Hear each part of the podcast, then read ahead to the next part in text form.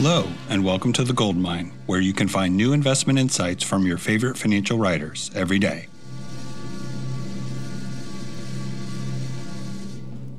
I'm Barry Ritholtz, and this is Reduced Competition Costs American Families five thousand dollars per Year. Industry consolidation and market concentration cost the average U S family about five thousand dollars per year, according to Brian Deese, the director of the White House National Economic Council under President Joe Biden.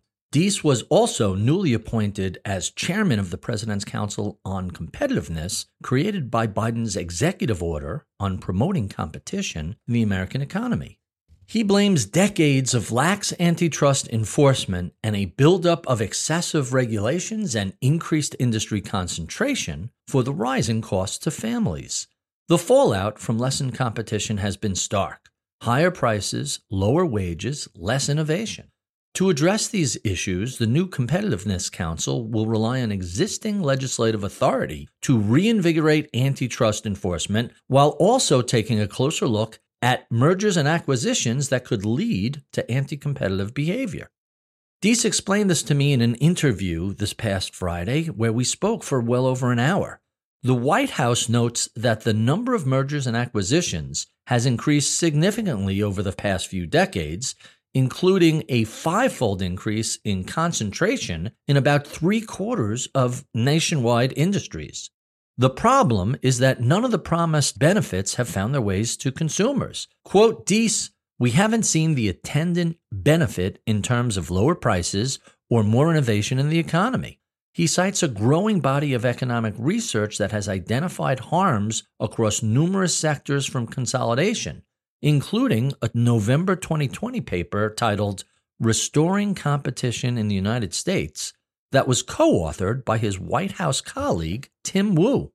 Cutting regulatory frictions will enhance the ability of workers to find employment, according to this new council. As an example, Deese notes that thirty percent of the jobs in the U S today require a license. That's up from five percent in the nineteen fifties. Licensing requirements used to be focused on highly skilled and high-risk jobs, such as aircraft pilots and surgeons. Today, some states require licenses to be an interior decorator or a hair braider. The red tape is seen as reducing economic mobility and limiting competition.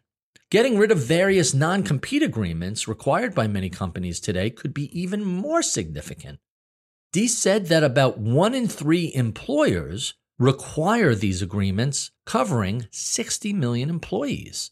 What began as an attempt to protect trade secrets as very senior executives departed for new jobs at competitors has morphed into a way to suppress wages for rank-and-file workers.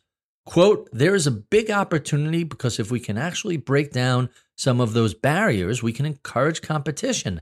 And that means we have a way of significantly boosting economic outcomes for the typical family in a significant way," Deese said.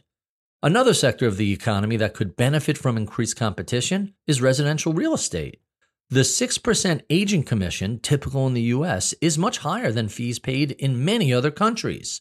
In Germany, the commission is four percent. In Australia and Scandinavian countries, it's two percent. And in the U K, it's one point five percent.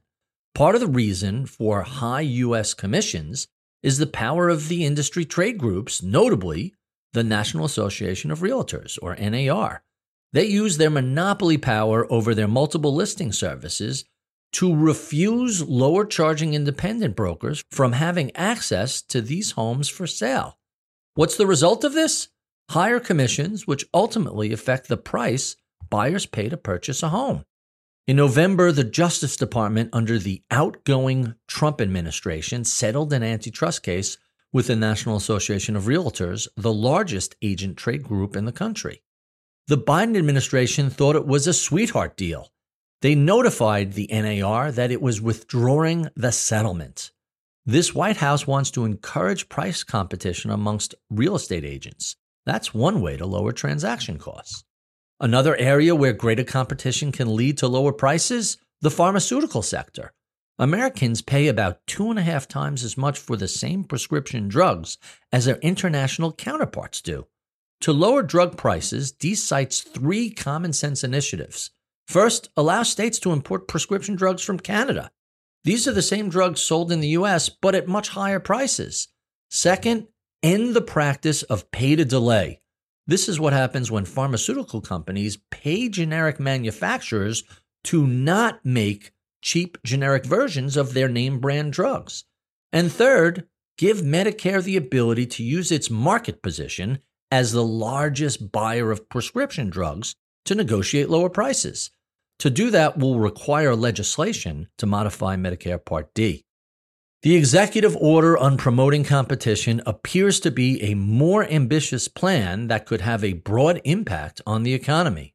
Any increase in competition should be welcomed by consumers and businesses alike. For more from me, check out The Big Picture at Ritholtz dot com. This podcast is for informational purposes only and is brought to you by Ritholtz Wealth Management. Clients of Ritholtz Wealth Management may maintain positions in the securities mentioned on this podcast. If you're new to investing, check out lift off invest dot com to get started with us today. Solid gold.